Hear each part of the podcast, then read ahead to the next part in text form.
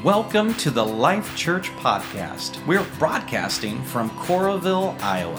For more information about Life Church, to watch a live stream, or to find a campus near you, go to lifechurchnow.org. All right, so we're in this series called Eight Hills where we've been talking about our values.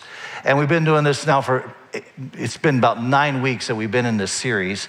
And so you're probably saying, okay, Rich, let's just move on now. Let's go to something different because it's getting kind of routine. But, but uh, it's very important that we discuss the values of this church. And part of it, and obviously the values come from, are, are informed by scripture. So we read the scripture and we, we hear about what, the, what God's word says concerning the value.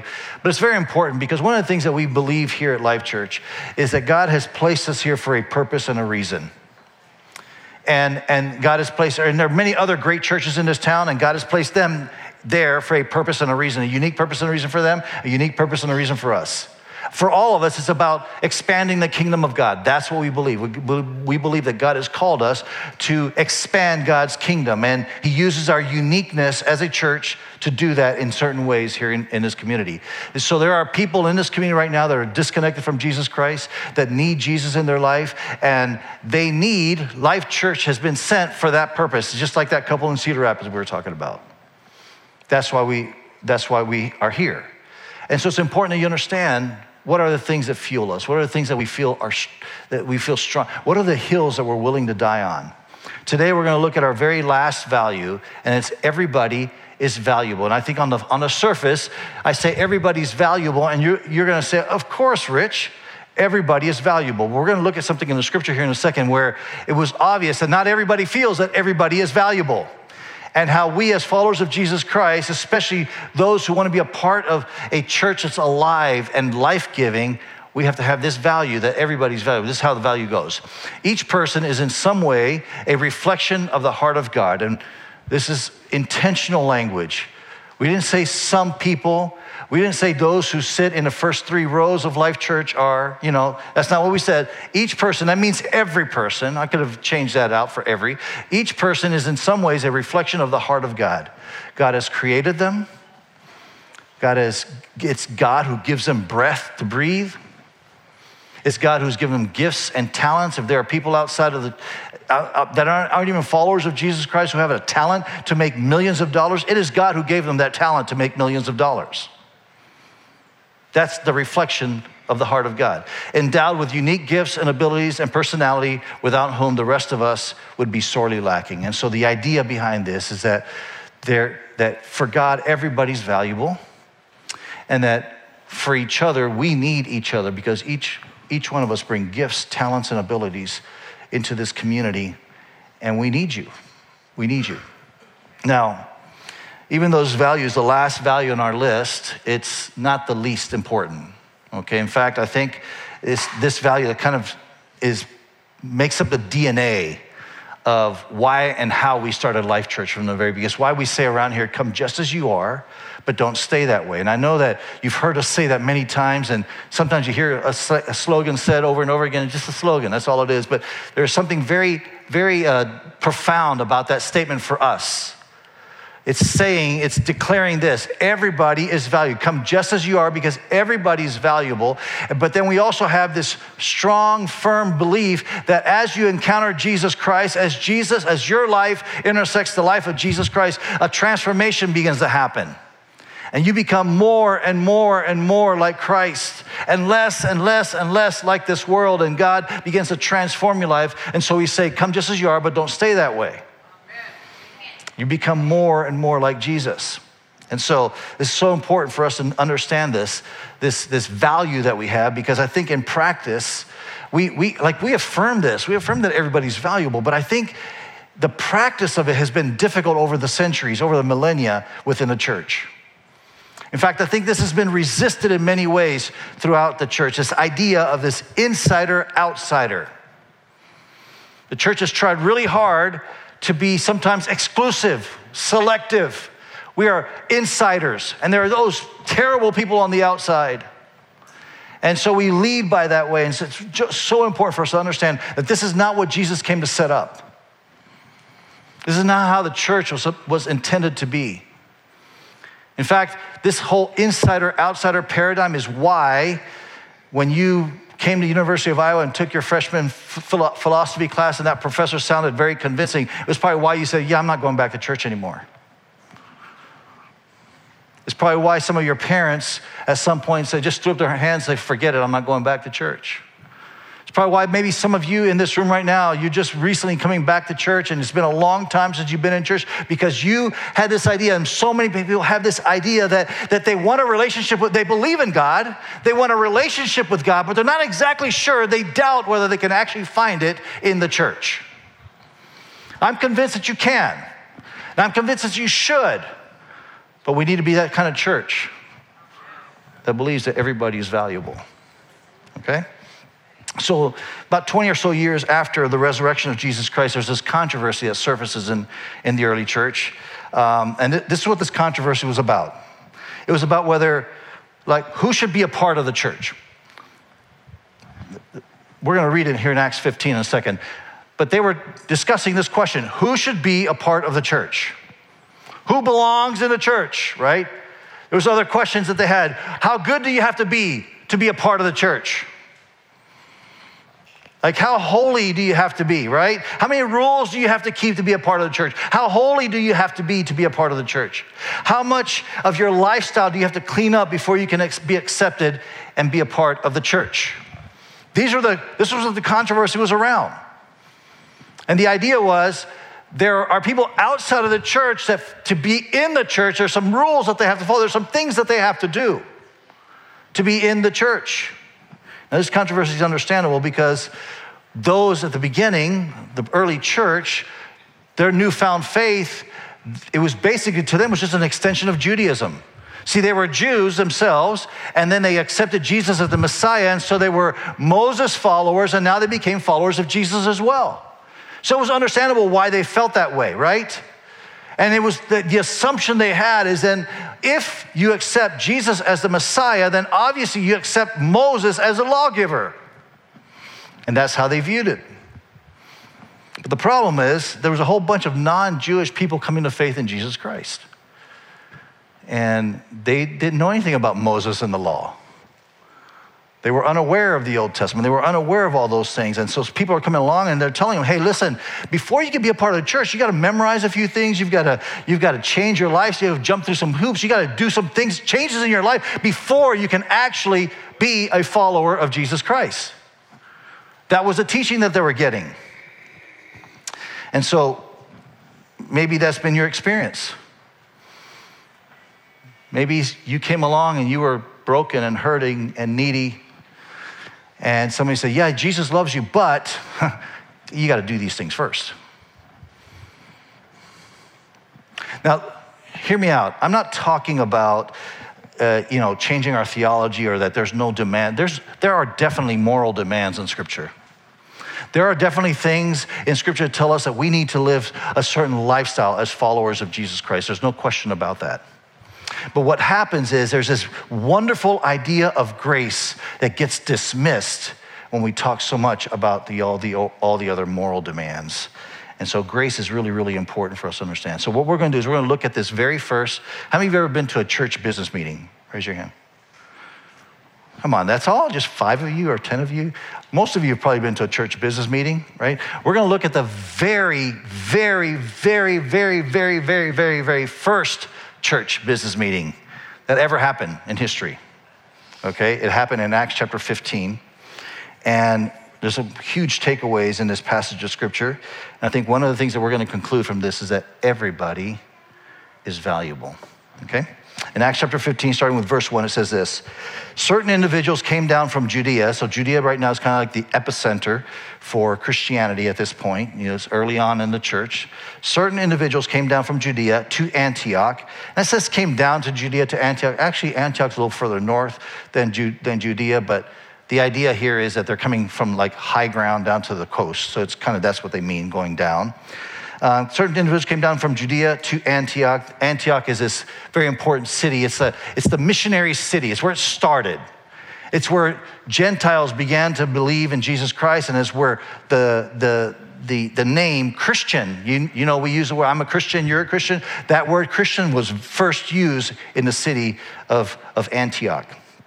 It says, certain individuals came down from Judah to, to, to, Antioch and were teaching the believers, and here's what they were teaching them these, this message to these new Christians. Unless you are circumcised according to the custom taught by Moses, you cannot be saved. Unless you're circumcised according to the custom taught by Moses, you cannot be saved. Can you imagine being in the church? I'm like, what? What? Say that again. Okay, you you need surgery before you can be a Christian. Like, wait, wait, Paul, Paul didn't say anything about surgery. What are you talking about, right? So uh, you can just imagine their launch class. We have launch class going on right here, right now, in our this room 100. Their launch class was only women. the men were out in the parking lot saying, Honey, I love Jesus, but I don't know. This, is, this feels like a little bit too much. I am not exactly sure that I want to, uh, you know, I, I really love Jesus, but surgery? Really? So, anyways, that's what's going on, right? And so, value, here's, what, here's what's happening value is being ascribed to a person based on, on external things, and particularly one big external thing, right? having surgery. Verse 2, it says, This brought Paul. Now, Paul, you know, he's, he's been going around telling these people, hey, believe in Jesus Christ. Believe in Jesus Christ. He, he's been telling, come just as you are, but don't stay that way.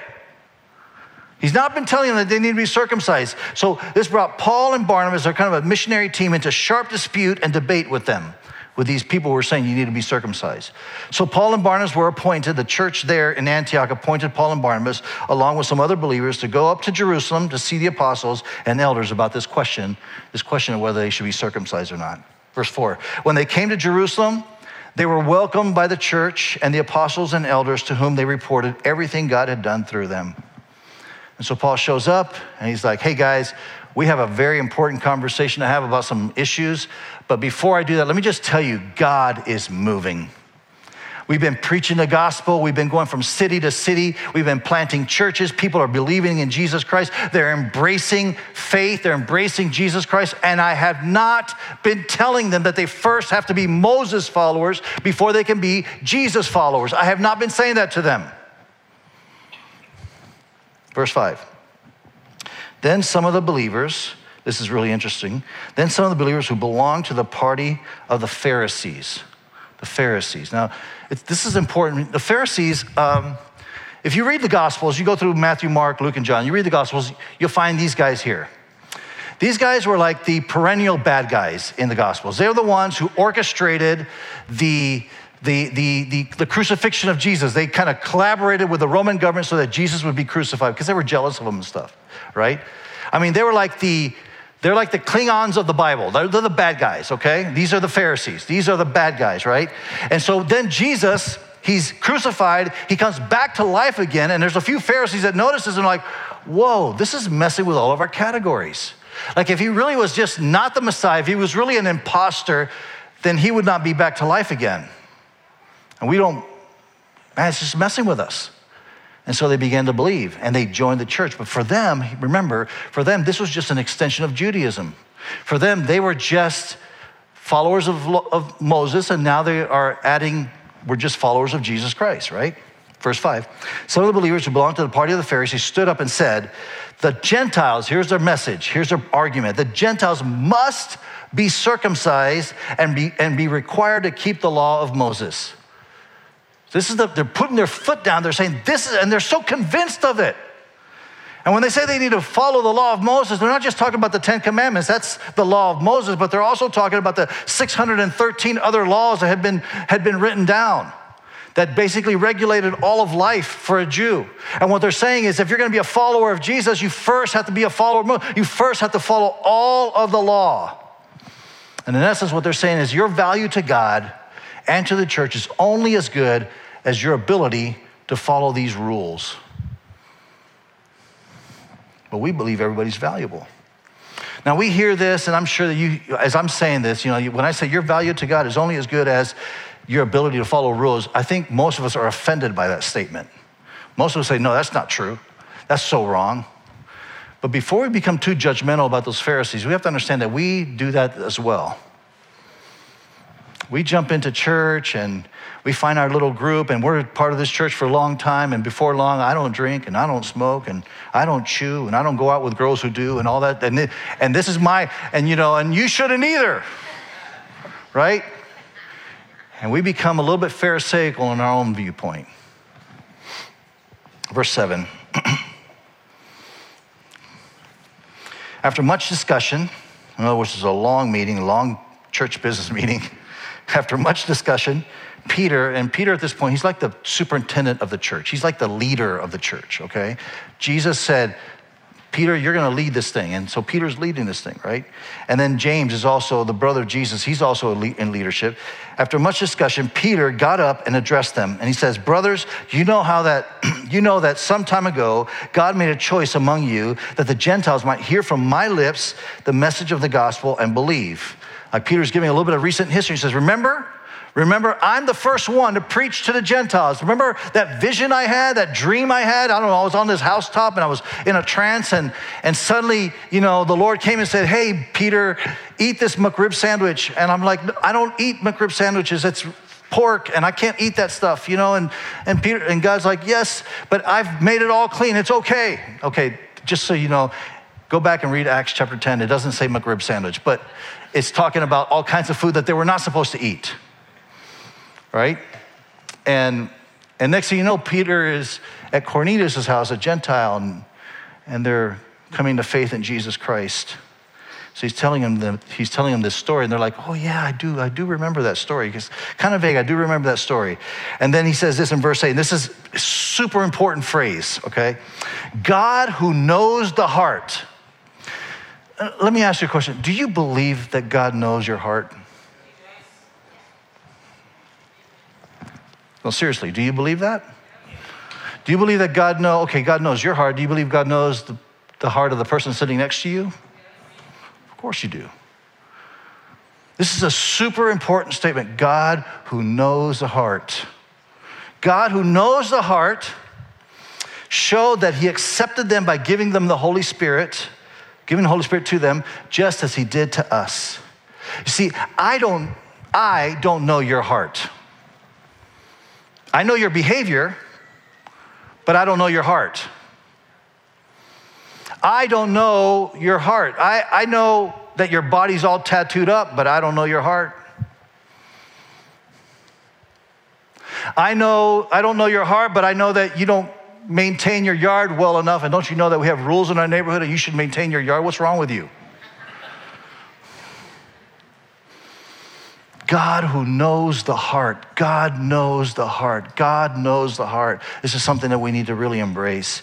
God knows the heart. Verse 8, he goes, And God who knows the heart showed that he accepted them, these law breaking people, by giving the Holy Spirit to them, just as he did to us. And the audience is listening, like, Oh, yeah, I remember that. I remember, I remember that happening. Verse 9, he, talking about God, did not discriminate between us and them we kind of like when we read scripture, we, read we just kind of like fly over things just because we assume stuff. He did not discriminate between us and them. This us and them is the insider outsider paradigm that so often is happening in church. God did not discriminate between Jews and Gentiles. Remember, the Gentiles were people that were not part of the faith for a Jewish person. He did not discriminate between us and them, for he purified their hearts by faith. He purified their hearts by faith.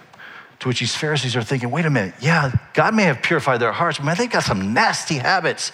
Their dietary habits, their eating, their, their dress, you know, all that. It's so offensive. Verse 10. Now then, why do you try to test God by putting on the necks of Gentiles a yoke that neither we nor our ancestors have been able to bear. Why are you trying to make them do things that you're not even doing? Like I just, I'm having, you know, I have these. I, so when I read scripture, I try to like personalize it a little bit because sometimes you can read scripture and you can just gloss over it you don't really catch the nuances that are in there. And, and so I try to imagine like an actual audience, right? And Peter's talking to an audience and he sees Dave back there and he says, Hey, Dave, good to see you. Dave, don't, don't ignore me. I'm talking to you. uh, didn't I see you going into the temple the other day and offering up a sin offering? Dave's like, yeah, sheepishly, yeah, yeah, I did. Now, Dave, you, you sin? He said, yeah, I sometimes kind of mess up, you know, I slip up a little bit here and there. And so Peter's like, we all do. We all slip up. We all mess up. We all sin. In fact, we're all sinners who have been saved by grace. Every one of us. And so, why are we requiring something of others who don't even know the law? Why are we requiring them to do things that we ourselves cannot even do? That's what Peter's basically telling them. Verse 11. No, this is his response. No, we believe it is through the, through the grace of our Lord Jesus Christ that we are saved. This is how we are saved, through the grace of our Lord Jesus Christ. That's how we are saved, through his grace. In fact, it's a good exercise for us to remember this. Not a single one of us in this room, if you say, I'm a follower of Jesus Christ, I'm a Christian, not a single one of us got to get to that place because I was good enough, because I was smart enough, because I was holy enough, because I didn't, you know, I didn't sin that much or sin at all. Every one of us are here worshiping Jesus as followers of Him because of His grace and His grace alone. It is His grace that allows us to take a big, deeper breath, deep breath of air and actually be able to breathe today. Just His grace. We believe it is through the grace of our Lord Jesus that we are saved, just as they are, because God knows the heart. See, I don't know if you understand this, but God can purify your heart before you purify your life. God can purify your heart before you purify your life. God can purify your heart before you drop, drop that nasty habit. God can purify your heart before you, you fix your marriage. God can purify your heart before you, you know, face the fact of all those insecurities you have that are causing you to make some destructive decisions in your life. God can purify your heart. That's how you have entrance into the kingdom. And that's why we say around here, come just as you are, but don't stay that way. Come just as you are, but don't stay, stay that way. Uh, Peter says a whole lot more, but I want to end with, with what James says in this whole church business meeting that we're looking at. okay, James stands up. James, the brother of Jesus, he stands up and he kind of comes to his conclusion. This is what he says in verse 19. He says, It is my judgment. In other words, I'm, I'm in charge here, so I'm making a decision. This is the decision. It is my judgment, therefore, that we, okay, I love this phrase coming after that we should not make it difficult for the Gentiles who are turning to God. We should not make it difficult. In other words, guys, I know that this is getting kind of messy and sometimes it offends you. I realize that. But the reason we exist as a church is because there are people that are lost and disconnected and need a relationship with Jesus Christ, and we don't want to make it hard for them to find Jesus. Let us not make it difficult for them. Verse 20. Instead, we should write to them. So they're going to write to new, these new believers in Antioch. We'll write to them, and he's going to say to them, telling them to abstain. Okay, now remember, there's 613 laws abstain from food polluted by idols, from sexual immorality, from the meat of strangled animals, and from blood. And so, again, let's get a mental picture here. There's a church secretary taking notes of the, of the church meeting, and he's writing down, and he's like, okay, this, and that, okay, that's three. What else? That's all. You mean you've, you've reduced 613 commandments down to just three? It's not even three, it's actually only two. It's, try not to offend the Jews with religious rituals of your past. That's the first, first one they're telling you not to do. In other words, there are things that you do, like, you know, if, when you worship those idols, you, you, don't do that anymore. You're following Jesus Christ now. Don't do that anymore. And I know you like blood sausage, but please don't eat that in front of a Jewish person. It'll, it'll gross them out. So don't do that. And then the second one is abstain from sexual immorality. Your body is a temple of the Holy Spirit. Don't, don't, don't defile your t- the temple of God. Abstain for sexual immorality. That's it. Verse 30. So they sent, they were sent off and went down to Antioch, where they gathered the church together and delivered the letter. The people read it and were glad for its encouraging message. Oh, so, what was the encouraging message? You're valuable. You Gentiles in Antioch, you're valuable. You're important to God. God loves you, God cares for you. I think this interaction in the book of Acts kind of challenges us in three different ways. I'm going to read these quickly because our time's almost up. But uh, the first challenge is that we need to resist. We need to resist the gravitational pull toward insider and away from the outsider. There is a gravitational pull. When I say I'm using the word intentionally, gravitational pull because you can't control gravity, right? Gravity just happens. It's pulling you. And we need to resist it. We need to resist this gravitational pull that pulls us into only focusing on the insiders and forgetting about the outsiders. There are people outside of these four walls right now, and you know what? Every single one of us in this room, at one point, we're an outsider. And we are thankful for the grace of the Lord Jesus Christ that actually changed our lives and brought us to be close to Him. So we need to resist that gravitational pull toward insiders and away from outsiders. We need to resist the gravitational pull toward law and away from grace. I'm not talking about changing our theology. See, there's this natural drift of the church is to have a lot of policies and categories, right? We, we, we want to have a, a category for this. Last week, I talked about Peter, for, I mean, uh, Matthew, for example. When Matthew was a tax collector, Jesus walked up and said to Matthew, Matthew, come follow me. Like he's tax collecting, right? He's in the middle of sinning against his own people. He's in the middle of sinning against God. And Jesus walks up to Matthew and says, Matthew, I want you to follow me. Matthew stands up and starts to follow, and then there's a few Pharisees around there, and even his disciples immediately they start thinking in category and policy. Here's a category. Categories, he's a tax collector, he's a sinner. No, no, no, no, no, wait a minute. Let's categorize this person. He's a tax collector, he's a sinner. Policy, don't hang out with sinners, don't hang out with tax collectors. And it's easy to think in terms of categories and policies because all you have to do is basically send them a form, right? Fill it out. Oh, you don't fit. Sorry, you're out. But see, Jesus wasn't about categories and policies, Jesus was about conversations. He was about the messiness of a conversation. He was about inviting Matthew, a tax collector, into the circle and saying, Hey, let's walk this journey together. Matthew, why do you do those things? How do you feel, Matthew? Do you feel like you've betrayed your people? Matthew's like, I, I do man, Matthew, just stop doing that then. It's a conversation. But here's the problem with that. The difference between categories and policies and conversations is that categories and policies are neat and easy. Conversations are messy. They're up and down, back and forth. But listen, a church that's okay with the messiness is going to experience this amazing mystical merger of uncom- uncompromised truth and fullness of grace. There's this tension between truth and grace that we as a church are called to, to navigate. We're called to not make it difficult for them who are coming in and still hold them to the fullness, to the, to the truth of the gospel. And the last thing I want us to resist is we need to resist preserving. We need to resist the gravitational pull towards preserving rather than advancing. I don't know if you ever started a business. Some of you might have.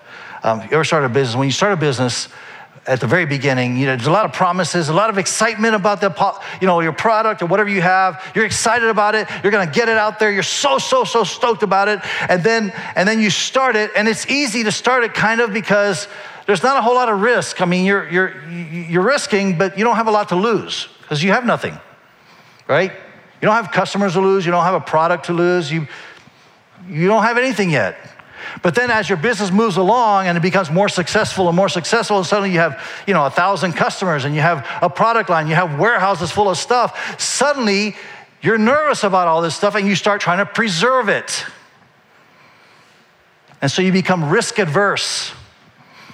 You don't want to risk anymore.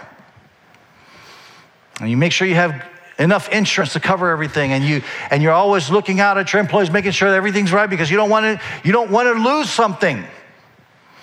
And churches also kind of fall in that same category sometimes. When we first started life church 16 years ago all we had was a vision. We had no, we had no properties. We owned nothing. We had we didn't even have tithers. We had nothing.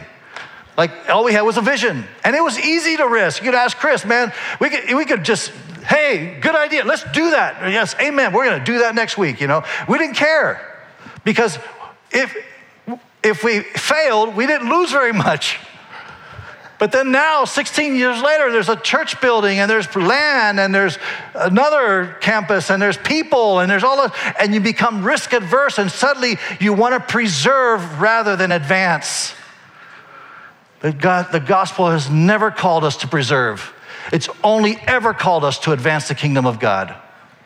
And that's the challenge that we need to be aware of.